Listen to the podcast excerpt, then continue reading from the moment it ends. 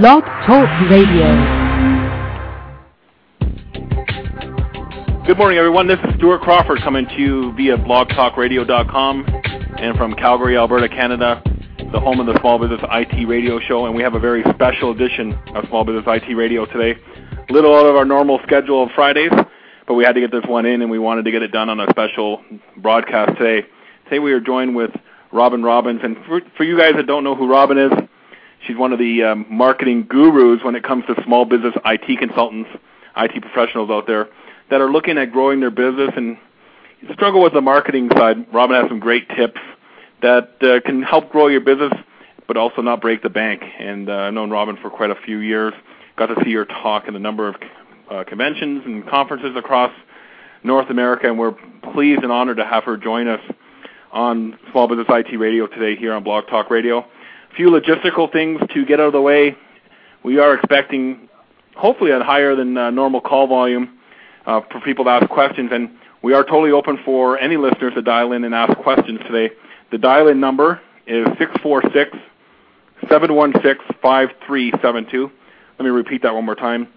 646 716 5372 just hold on the line. We'll get to your calls uh, as we have some uh, free slots to get in there, and we'll allow you to ask your questions to, to Robin there. Again, uh, feel free to dial in at any time. We'll just keep you on hold there until you're, we can get you in. So I'd like to uh, welcome Robin Robins to Small Business IT Radio this morning. Robin, how are things, and what's uh, what's happening in your world these days?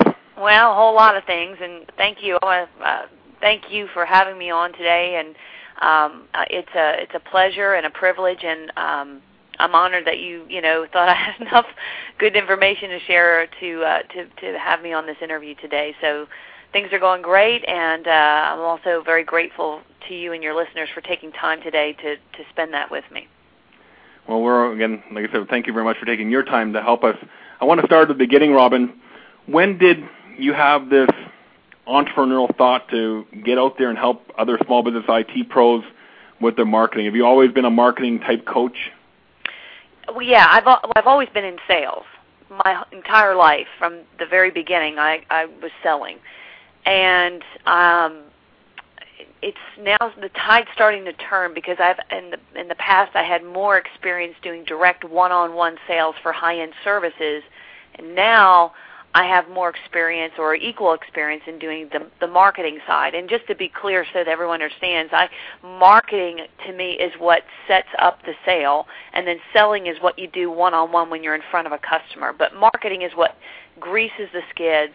It's what makes it easier when you are selling. It positions you properly. It is the fuel, so um, it does a lot of the grunt work for you. I, I real I used to do cold calling years ago, and I don't do that anymore. Um, so it's it's to facilitate the selling process. But um, I've been in sales my whole life. I've worked for a number of marketing agencies, and I have done marketing campaigns, direct response marketing campaigns for a number of different industries.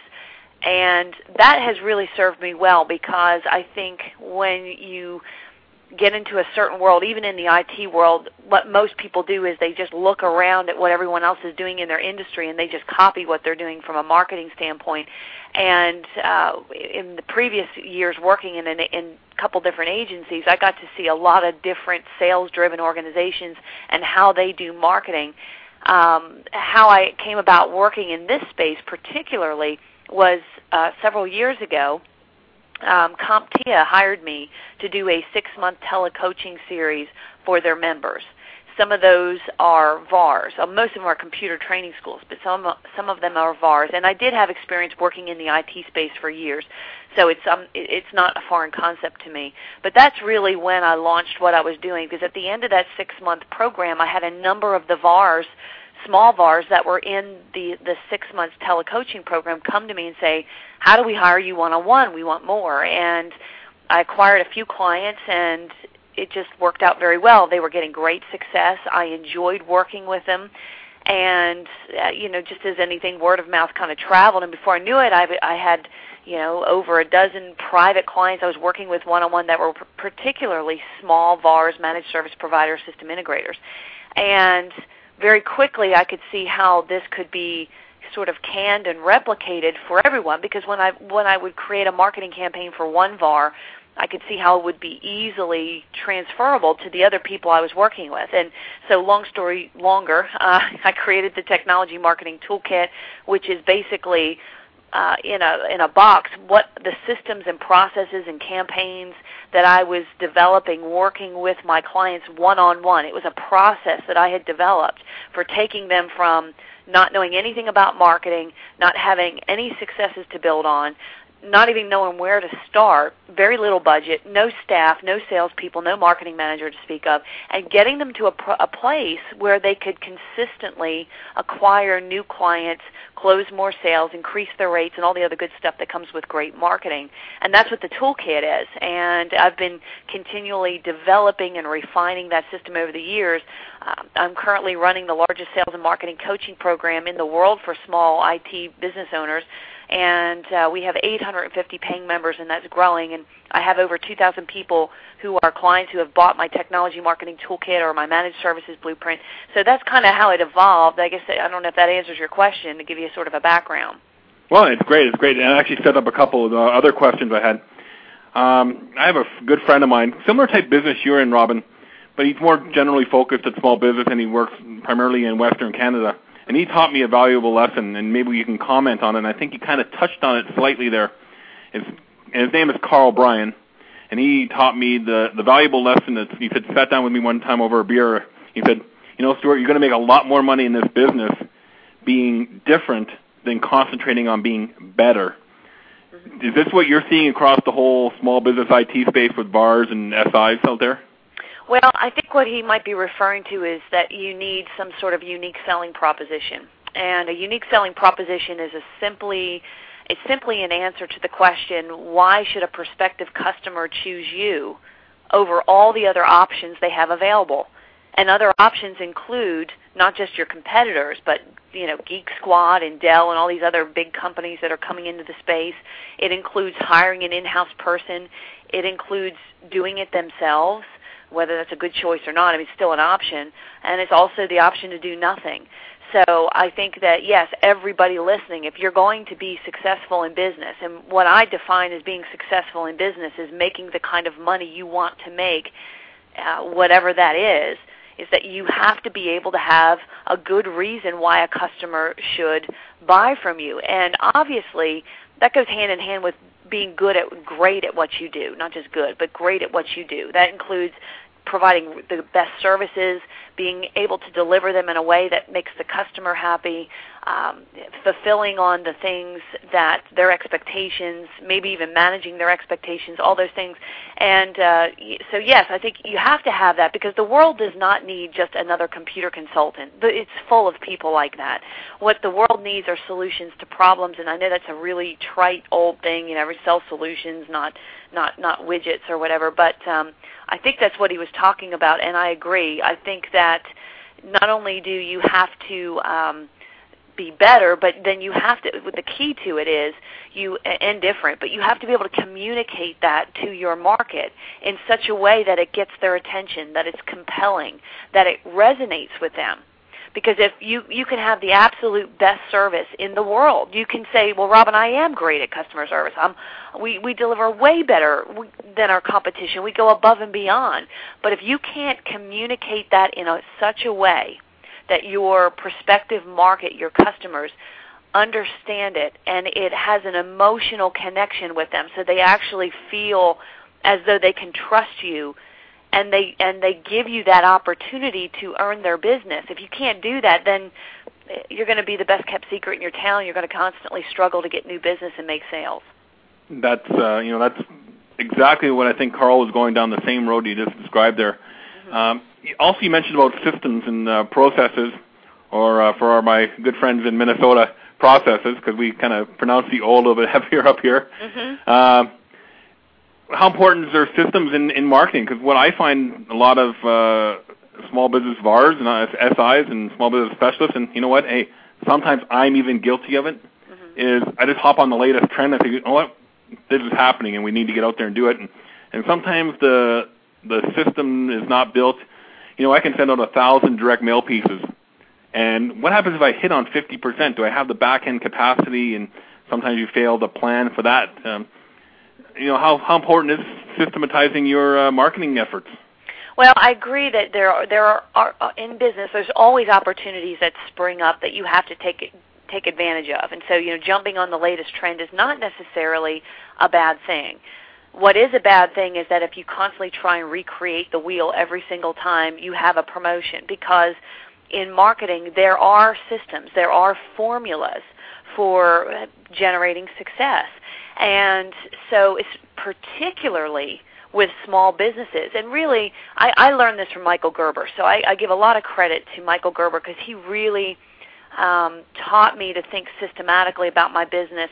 Where I first saw it in action was when I went to work with Tony Robbins. He has a brilliant canned marketing system that he is now able to replicate. Um, Tony started out just doing the dog and ponies himself, kind of like what I'm doing now, you know, starting out, and he was able to can and clone his entire pitch presentation, the sales and marketing process. So Tony doesn't run it today. Today he's got people that do that for him and they just report the numbers. And in a small business it's the same thing, whether it's a system or a process for attracting a new customer and closing a sale or installing a new network. You don't want to be starting from scratch because it's going to take longer. You're not going to get consistent results, and uh, it's just more difficult. But um, you know, a lot of it, a lot of it depends on uh, the business owner and their belief systems because a lot of them really hate marketing. Um, they've got these really negative, horrible thoughts about what marketing is, what selling is, what salespeople are. I mean, they think of salespeople and they think you got to put on some crazy cheap suit and an ugly tie and um, you know slick back your hair, make yourself look real greasy, and you know you've got to go out and and strong strong arm people and convince them to send them your money that's not at all what what really great marketing and selling is. It is about providing solutions. And I actually equate great marketing with education because an educated customer is always going to be my best customer. And that's because I have a very good service that I offer and I I 100% believe in it. And same with the business owners out there. If you have something that is really great, a service, a product that is necessary, that is going to help your customers, that is going to solve problems. The only reason they're not going to buy is just because they don't they don't understand the value or they have misconceptions about certain things and that therefore it's preventing them from obtaining the good that your product or service would offer them. So marketing and selling really is about education and it is about systems because one of the things that you want to be able to do with your marketing is, is can and clone yourself. Um, do we have time to, for me to give you an example, Stuart? Oh, absolutely. Lots of time. Okay. Um, and let me use my own company so I don't give away secrets from any of my clients and so forth. But um, if you go to my website, technologymarketingtoolkit.com, or you go to any of my websites really for that matter, what you'll see up there are free offers. The one offer I've used for years is a free audio CD, and it's a, um, a CD that talks about low-cost, poor boy marketing strategies that are proven to work to help you double your computer consulting business. And that that is a recording I made about four years ago. I really need to update it, but it just it still works. And uh, basically, I use it. It's up on a website. A visitor goes up and they they opt in they get the CD, and then there is a sequence of emails and letters that go up to follow up with that with everybody anybody who opts in to encourage them to buy my toolkit. Once you've bought the toolkit, there is again a sequence of marketing communications by direct mail, email, and by phone that go to follow up to to um, to make sure you consume it, to make sure you're happy, and uh, to talk about my mastermind group and other products and services that I offer. Now, what's important to know about this is this whole process happens and generates me millions of dollars every year without me having to do a single thing. Now, it took a lot of work to set it up, but once it is set up, it runs automatically, systematically, and I've got people who work for me who are quite honestly a secretary level. Most some of them don't even know how to you know, I mean, they're they're not technically savvy. They're not. They're never been in sales. They couldn't sell them. They couldn't sell fresh meat to starving wolves, but they can run my system, and my system generates uh, just millions of dollars in revenue. And that's when you really talk about systematizing your, your marketing and you talk about canning and cloning yourself. What this is really doing is it's facilitating the whole process of getting a customer to come to you, to seek you out as the guru, to educate them about the value you bring, overcome objections. So by the time they get to you, they are pre-sold, predisposed to do business with you. You've eliminated any common objections and questions that might come up because I'm sure everybody listening knows that there's certain there's a handful of objections and there's a handful of questions that every prospect has about their services. So what you want to do with the marketing, whether it's through free reports, long form sales letters, audio CDs, teleseminars, any of these things, is you want to have a presentation where you're educating the customer, you're overcoming those objections, you're answering their questions. So again, by the time they get to you, it's the slippery slope. It's very easy to close a sale when somebody's gone through that process. Now, I don't know, Robin, if you've ever um, had a chance to look through the Little Red Book of Selling. I happened to pick it up the other day at one of our local bookstores. Jeffrey kind of always like to get new ideas on what other people are doing out there. Mm-hmm. And the first thing that hit me on page six, he talks about, uh, you know, the uh, and that message that every salesperson, you can substitute marketing person may need to hear is, is uh, the question is how do I sell? And I think that's the the wrong approach. A lot of salespeople, or even marketing people, because let's face it, small business sometimes we're wearing two hats. We're wearing marketing and the salesperson hat. Mm-hmm. Is I think that's a the wrong. I personally think it's the wrong approach to take. And I think you kind of mentioned that a little bit here. Is you got to take that thinking and that belief system and and how do I sell and change it to maybe uh, how do my clients buy or how do my customers buy? Right. I think it's about understanding where you're. First of all, you're, you're right. It comes down to first of all, you have to understand your customer, and it and it amazes me how many com- small computer consultants I can stump them in five seconds, asking a few questions about their customers. They have no idea. Um, they don't know how they think, how their business operates. They, but more importantly, they don't know what was the thought process that got them to buy from you in the first place. What was the pain? What were the problems? What was the situation?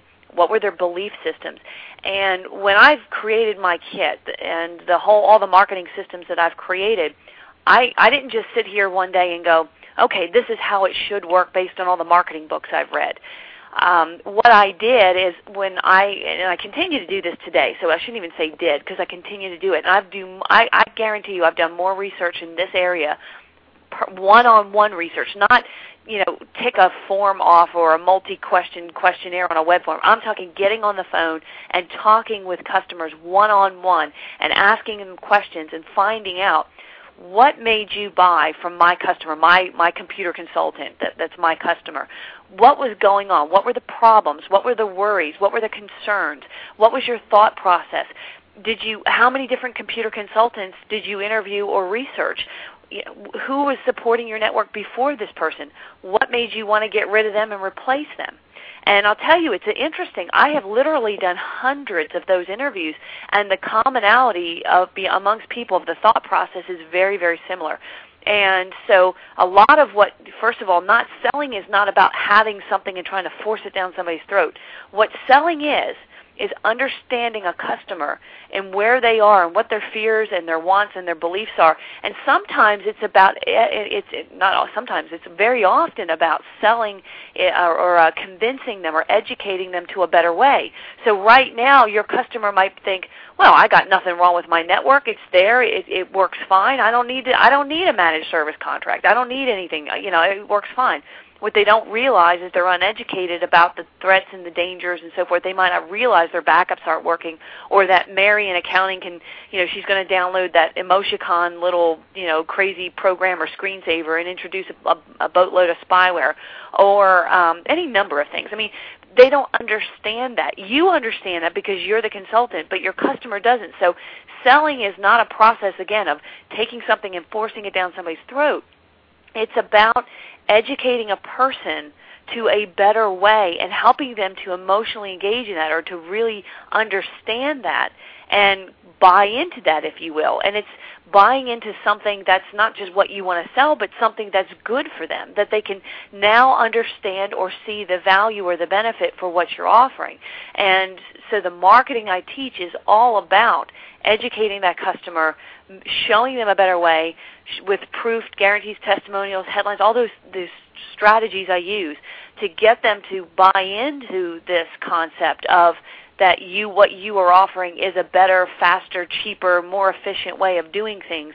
And then when they understand that, the sale is easy. There's no there is no struggling or negotiating or, you know, haggling and you you know, you're always going to get those people, but you just eliminate them because they're going to be problems anyway. But the majority of people once they understand that, once they become educated, they become a very it's it's an automatic sale. It's not even like you have to have all these slick closes and phrases that you use and tricks and all that. You know, it's not about that. People are intelligent. They don't go for that kind of stuff.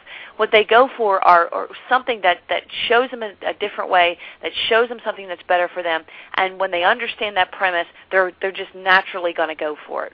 Does that make Perfect. sense? Yeah. Yeah, it makes makes a lot of sense. This is Stuart Crawford in conversation with Robin Robins on Blog Talk Radio on the Canadian, or not the Canadian Small Business, that's my other show, Small Business IT Radio, uh, blogtalkradio.com. Uh, we the phone lines are open at six four six seven one six five three seven two.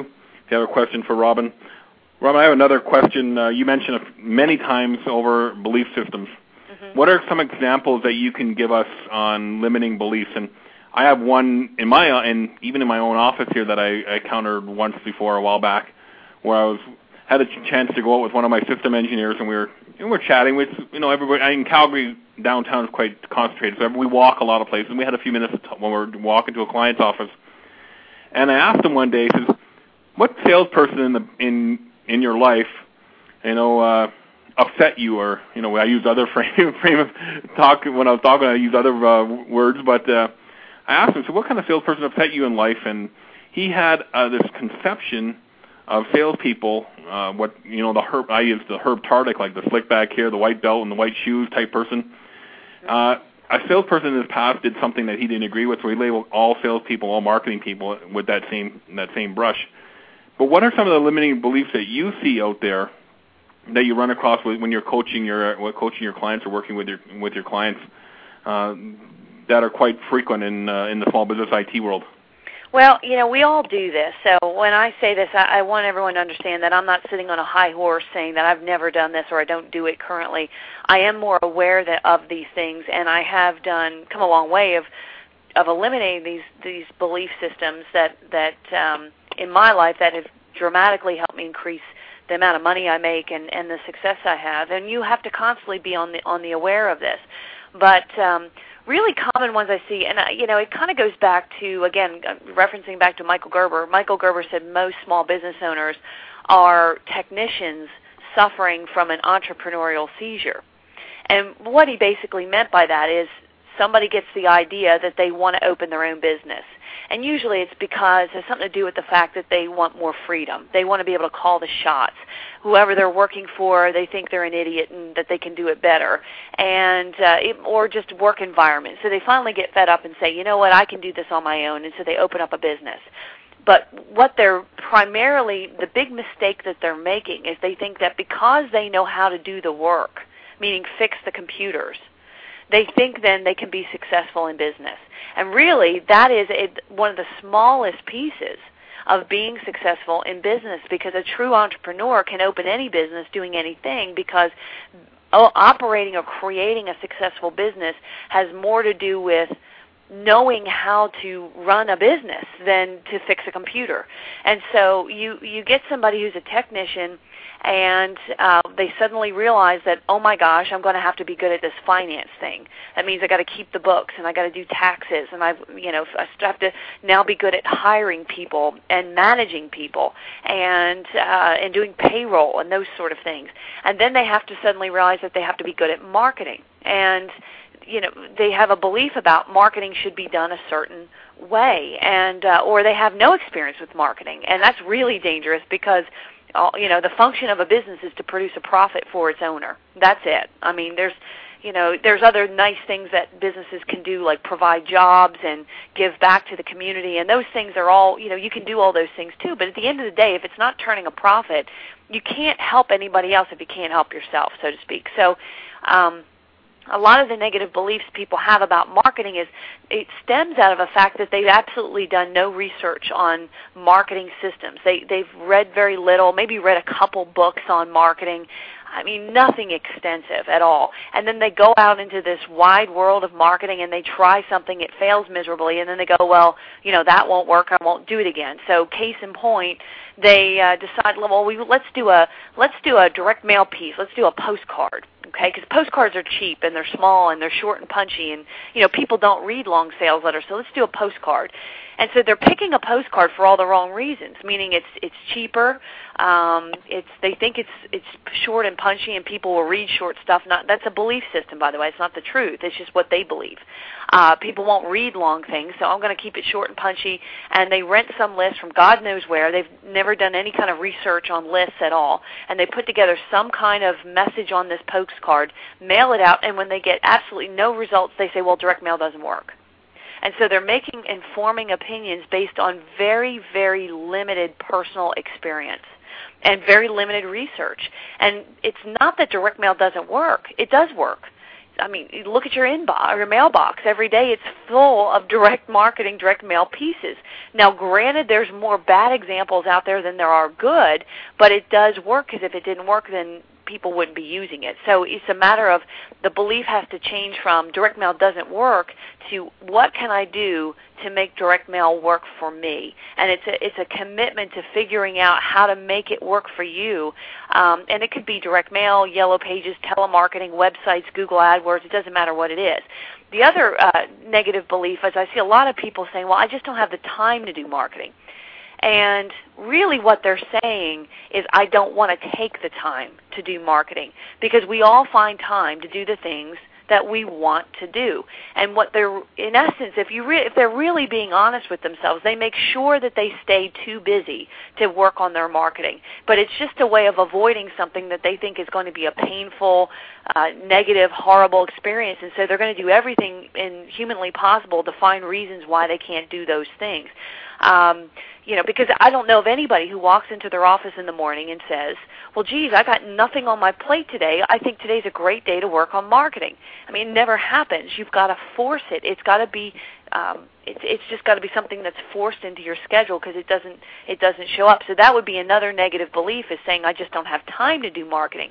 Um, because my I what my I would submit to you is that unless you're really happy with the income level that you've got right now, you have to have to find time. You, there's no excuse. I mean, what else are you going to do? It's not like the money is going to magically show up. It's you know, we all as human beings want our situation to improve without having to change anything. So we want to keep our bad habits. We want to keep doing the same things we've always done, and we want to somehow it, it believe it's going to all continue to get better, and that is not the case. There has to be dramatic changes in your beliefs, in your work habits, in how you view things like marketing and selling, and uh, and this goes for all things. But I'm just in this area is where I'm, I'm most practiced. But uh, those are the kind of things. Usually, these negative beliefs show up as excuses as to why they can't make more money or why they can't get direct mail to work or why it usually shows up in a reason why they can't get something done. Okay, perfect. Now, I think I may have given out the wrong uh, listener dial-in number. Let me just make sure I give you guys out the right one. It's six four six seven one six eight three seven two. I think I gave five three seven two out earlier, so eight three seven two is the final form. Wondering why there's nobody uh, dialing in, Robin. So that could be why.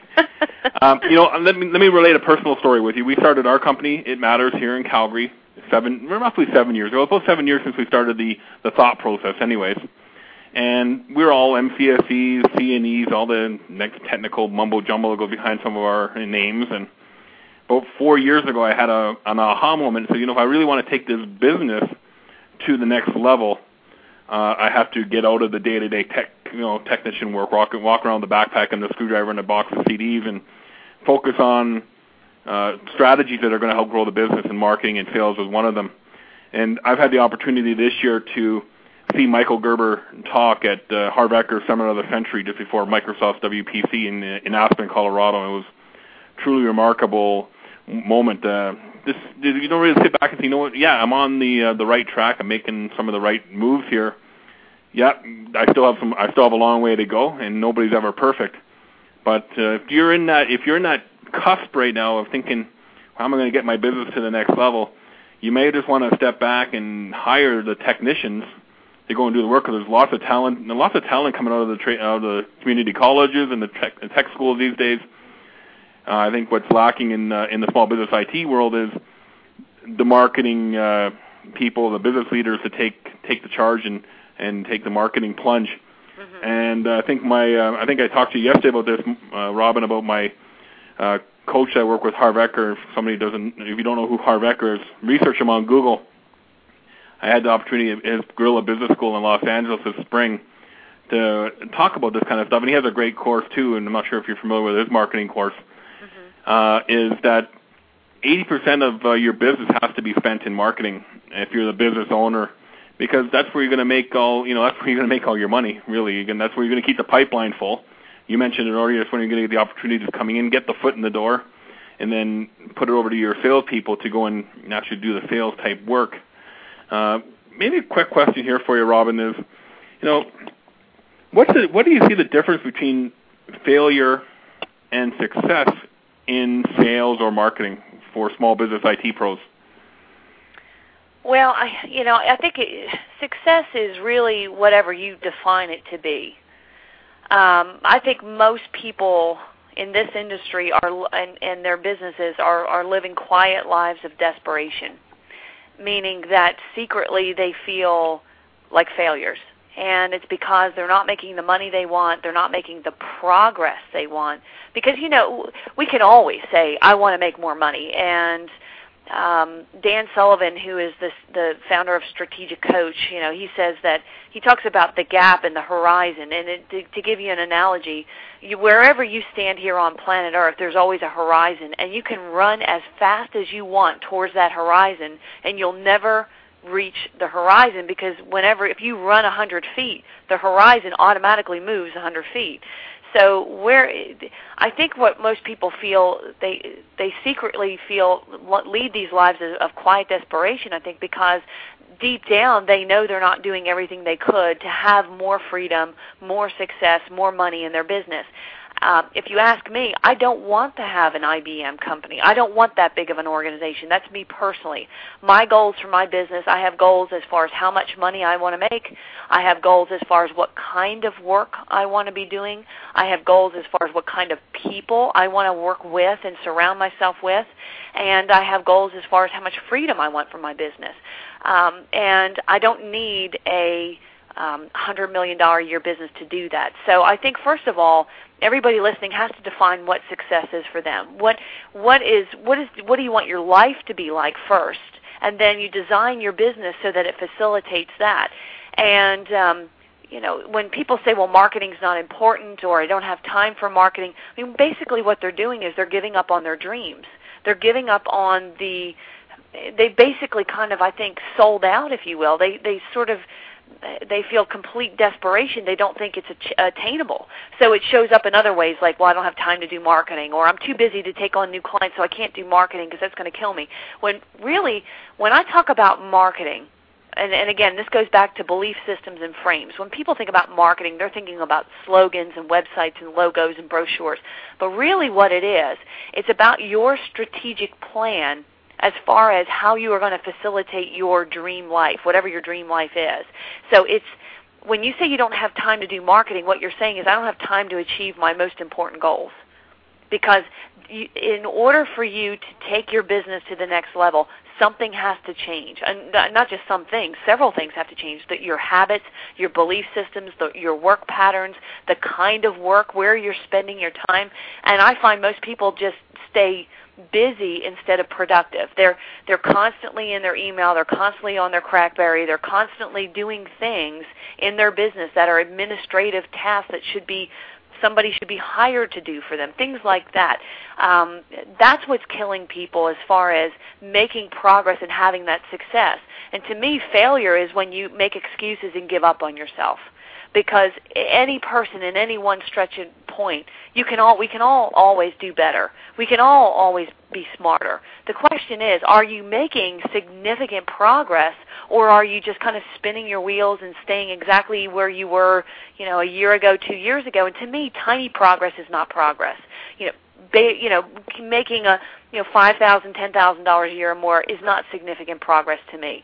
I think that everybody has the ability to have exponential leaps in the success that they have in their lives, and they should strive for it because not not just because it's you know I say so, but because it's possible.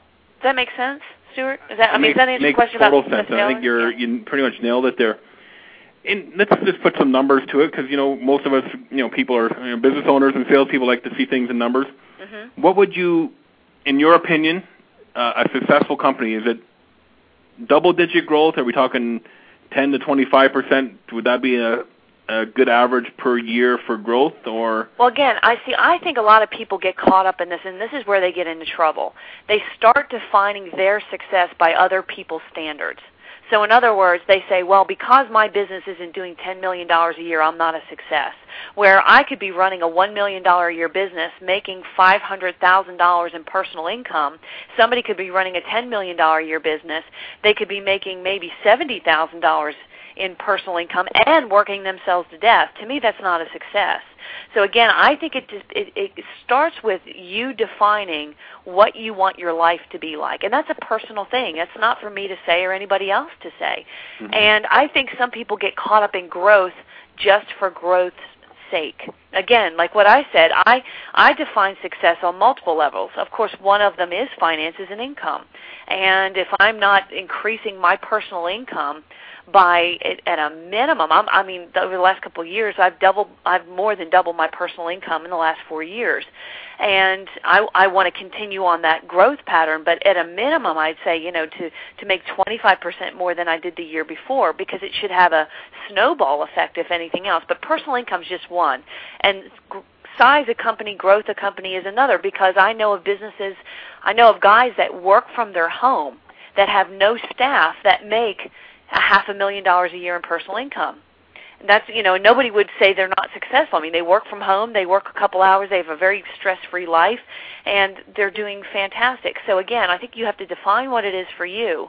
And then what I think success is is going for it, to believe that you can achieve great things and that you make significant progress toward it. Not just sit there and say, well, you know, there's no way I could ever do that because my family doesn't support me, because my health is bad, because and you know, fill in the blank with any other excuse. I mean, we all have those things to deal with.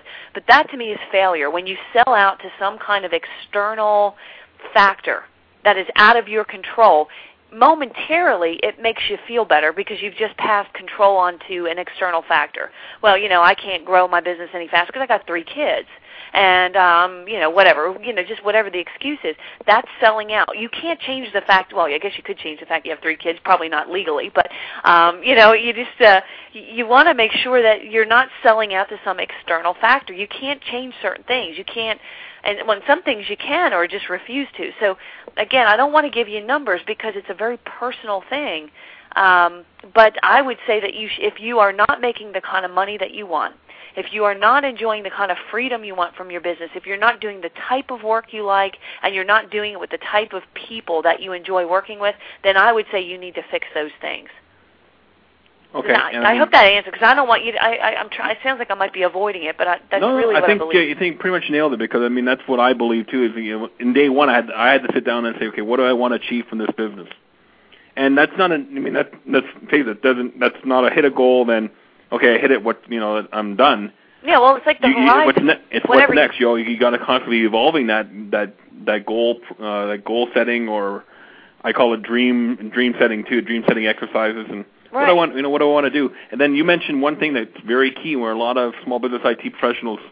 Uh, I would. I'm not. I don't want to use the word fail in, in a way of failure, but let's call uh, a spade a spade here. It is the, the where they fail is they they don't take action. right. And that's that's the key is they don't take action. They talk about it, they talk about it, they talk a great story, but they fail to take action. And then, is that what you find with a lot of people? Yeah, and I think also that that what they the second side of that is, or they'll take a little action, but then when it doesn't all like the money doesn't show up on a flatbed truck in small bundles, they give up. It's like the, they have a willingness or even an eagerness at the first sign of difficulty to give up.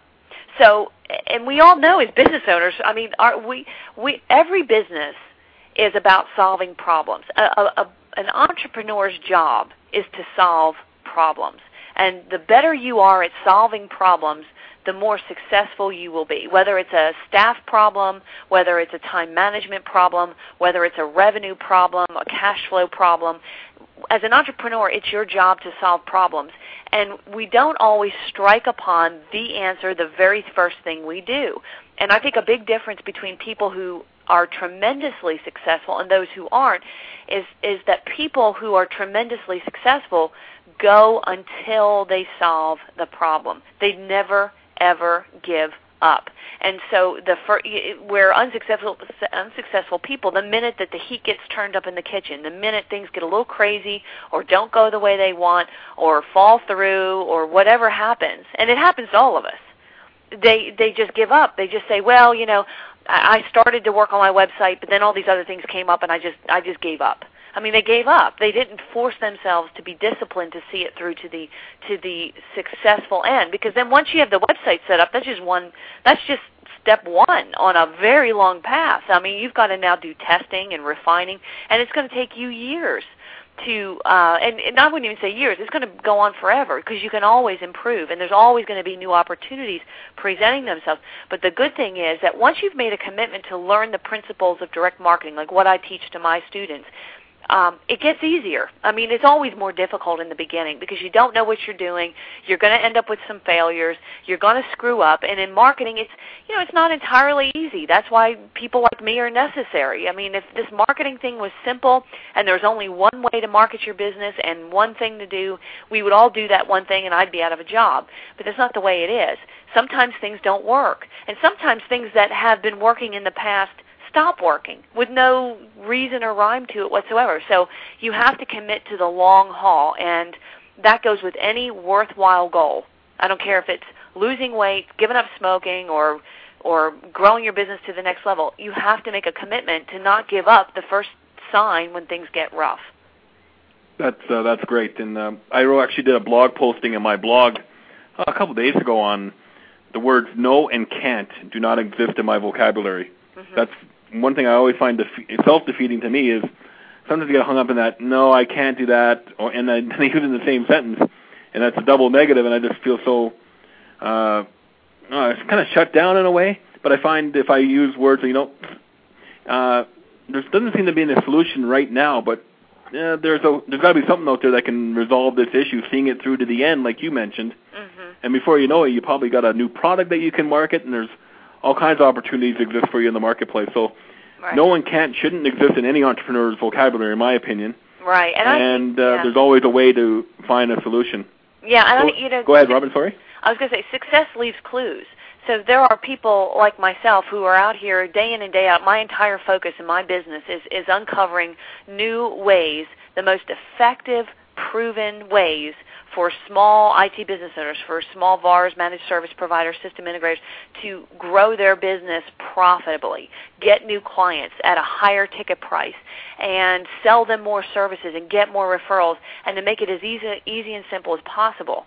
Now, that's not to say, now I've figured it out. I've done a lot of work to be able to give somebody a sales letter and say, mail this out in this way and you will get results, and they do the the work and the research and the effort and the testing and the money that went in to be able to do that is massive and that's an incredible shortcut. But there are people all across this uh, this country who have figured out things and so you don't even have to start from scratch model people who are successful. Look at what they've done. But the key to it is not to just choose it as a as a smorgasbord and say, well, you know, I like this strategy, but I don't like this one, and I don't like this one, and I don't think I want to do this one, but I'll do this one thing. And then they don't get the same results. Well, that's because you didn't follow everything that they did. If if somebody had success, it's because they've done multiple things correctly. And if you want to get the same results, you're going to have to do all of those things in order to see the same results.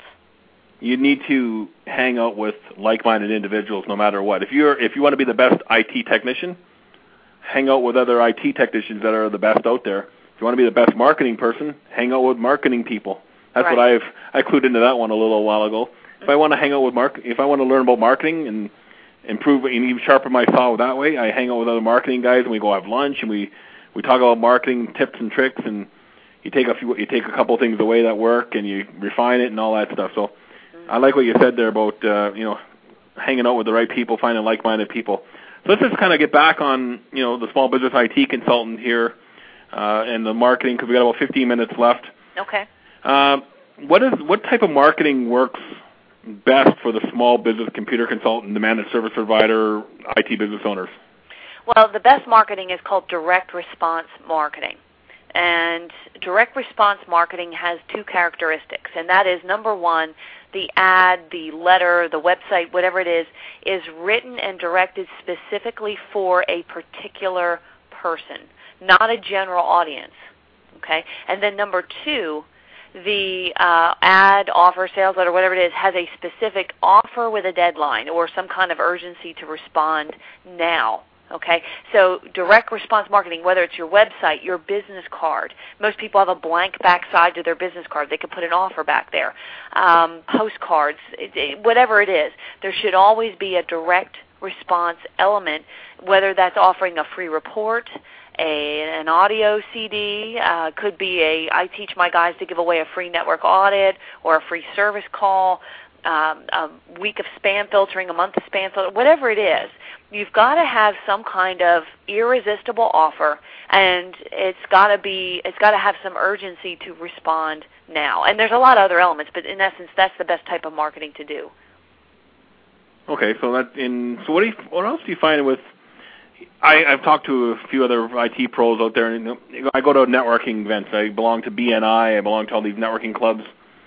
Uh, is that a good approach for marketing in the small business space?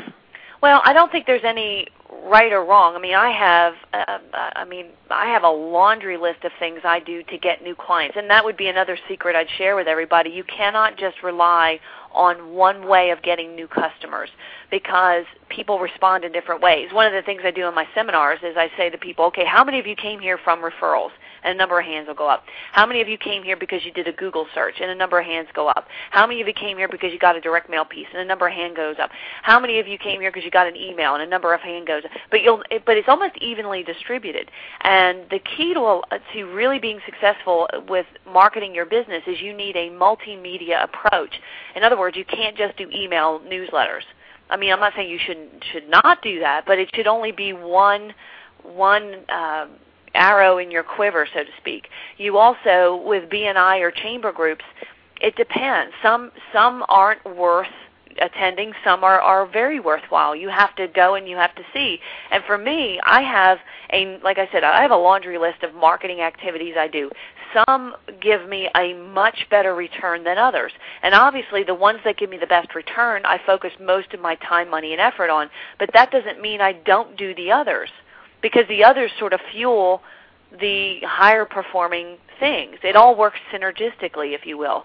So um, I would say if you're, and any business owner should should have some sort of a, a criteria for evaluating opportunities so that you're not going after everything with the same level of intensity and money and effort and so forth.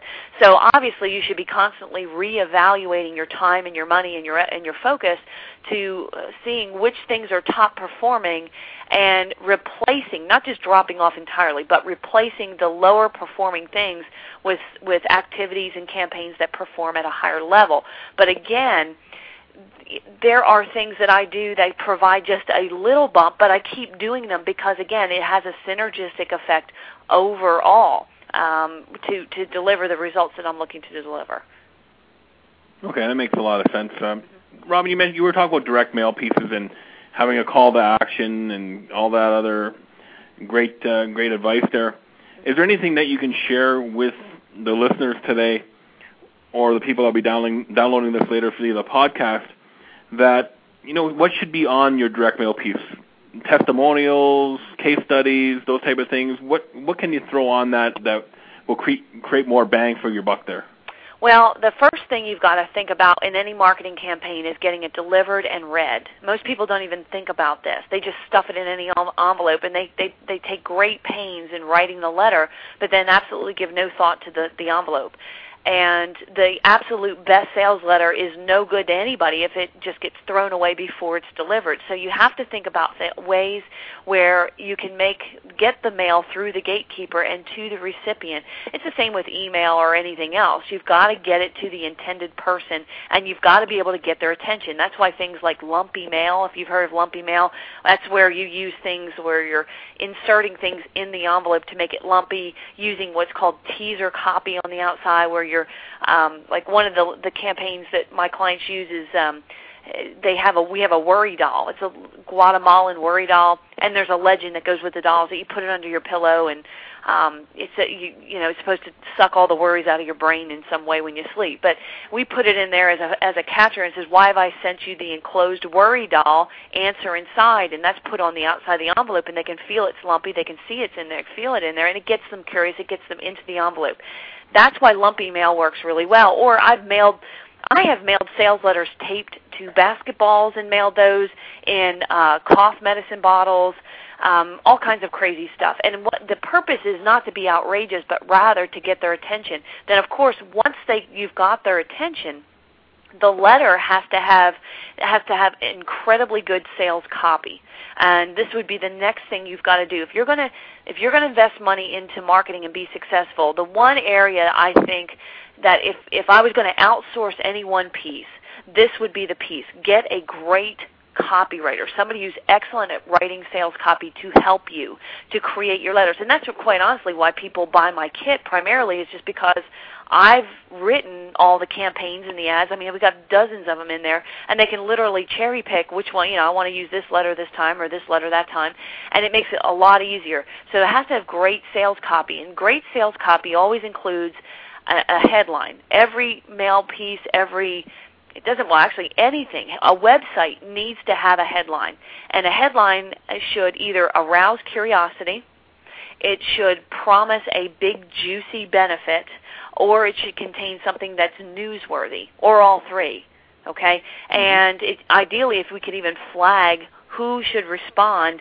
that would even be better yet in the headline and then of course you've got to have things um, you've got to sell the offer if you're doing a, a campaign to attract a new client.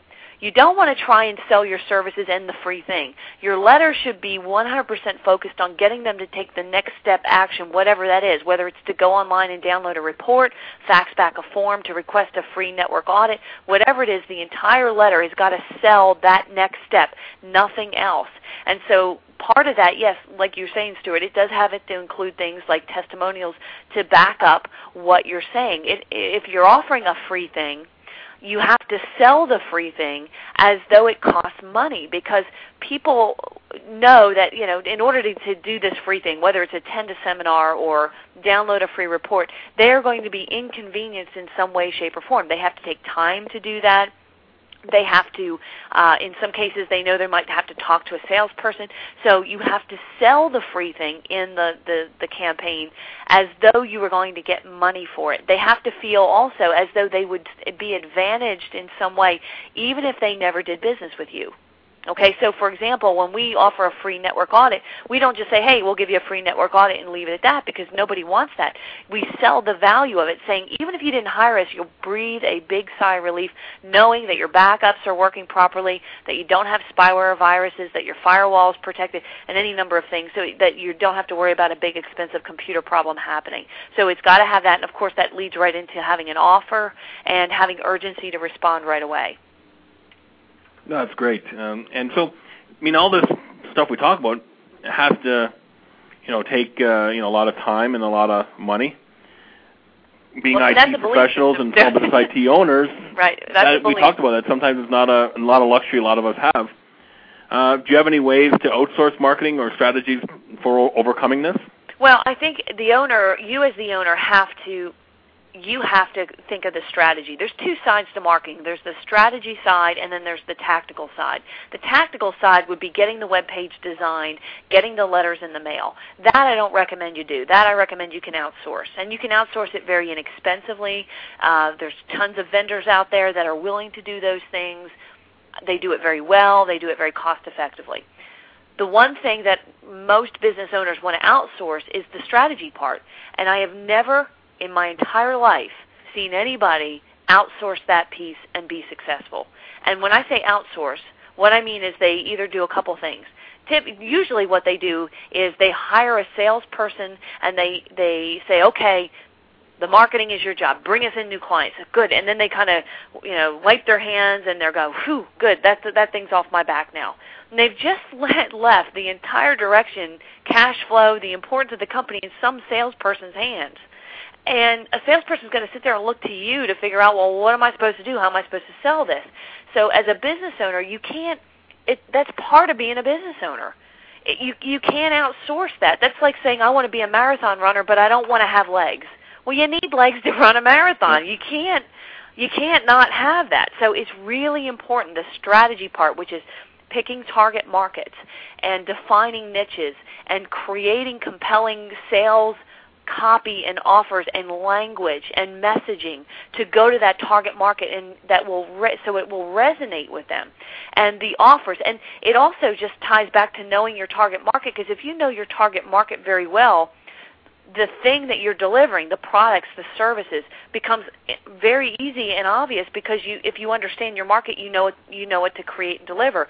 And that is your job as an entrepreneur. Can you have people help and coach you Absolutely. I mean, that's what we do here in this business.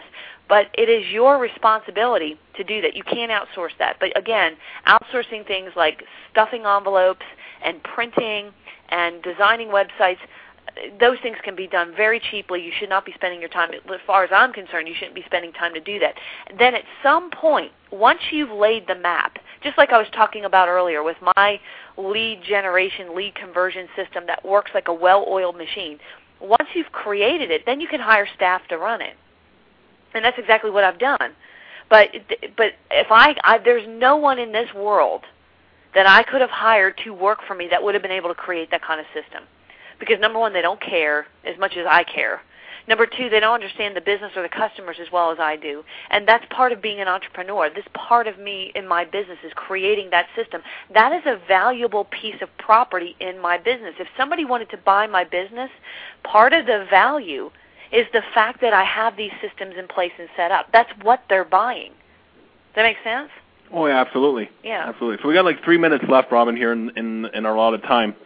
If I had one takeaway to take away from today, what would that be? Uh, to give up your negative beliefs that you don't have the time to do marketing or any other reason why you're not getting it done and get it done. That's it.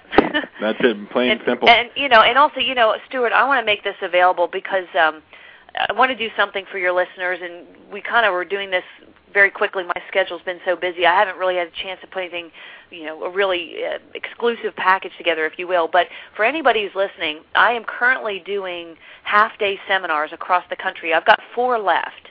I've got one coming up in Atlanta next week.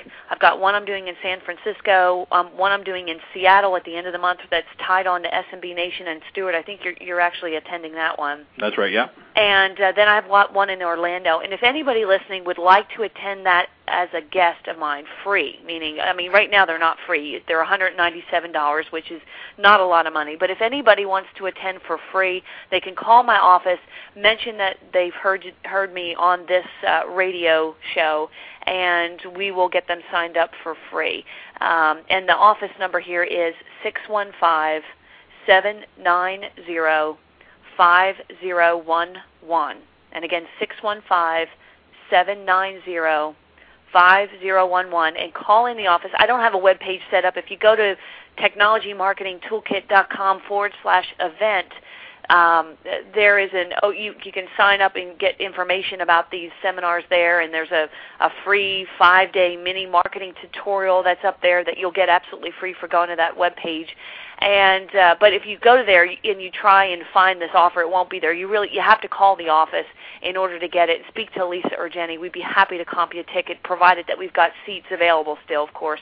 Um, you know, because Atlanta's starting to look very close to full, and actually so is Seattle. So if you want to give us a call, we'd be happy to comp you a ticket. Perfect. And the Orlando conference is that tied on to ConnectWise? No, um, this all these events that I'm doing are tied on to the ASCII events. Okay. Um, and uh, so the the one in um, the one in Orlando is going to be on the seventh, and uh, November seventh. And then I'm also speaking at two other conferences actually in Orlando that same week. One is a Tech Data and one is a Scan Source. so I really um, I didn't have the ability to go to the ConnectWise, or I won't be able to go to the ConnectWise conference. Well, perfect. Well, I'll see you in uh, Tech Data for sure because I'll be there in Orlando in November. So. All right. Well, I'll see you there again too. Look forward to seeing you there. Okay. Anyway, we're out of time for today on the uh, Small Business IT Radio Show. I'd like to thank uh, Robin for taking time out to uh, to talk to us today, and uh, take her up on her offer. It's amazing. And uh, check out our website at smallbusinessit.ca for more details. And uh, have yourself a great, successful week. Thank you very much, Robin. Thank you. And everybody have uh, have fun and uh, be careful out there.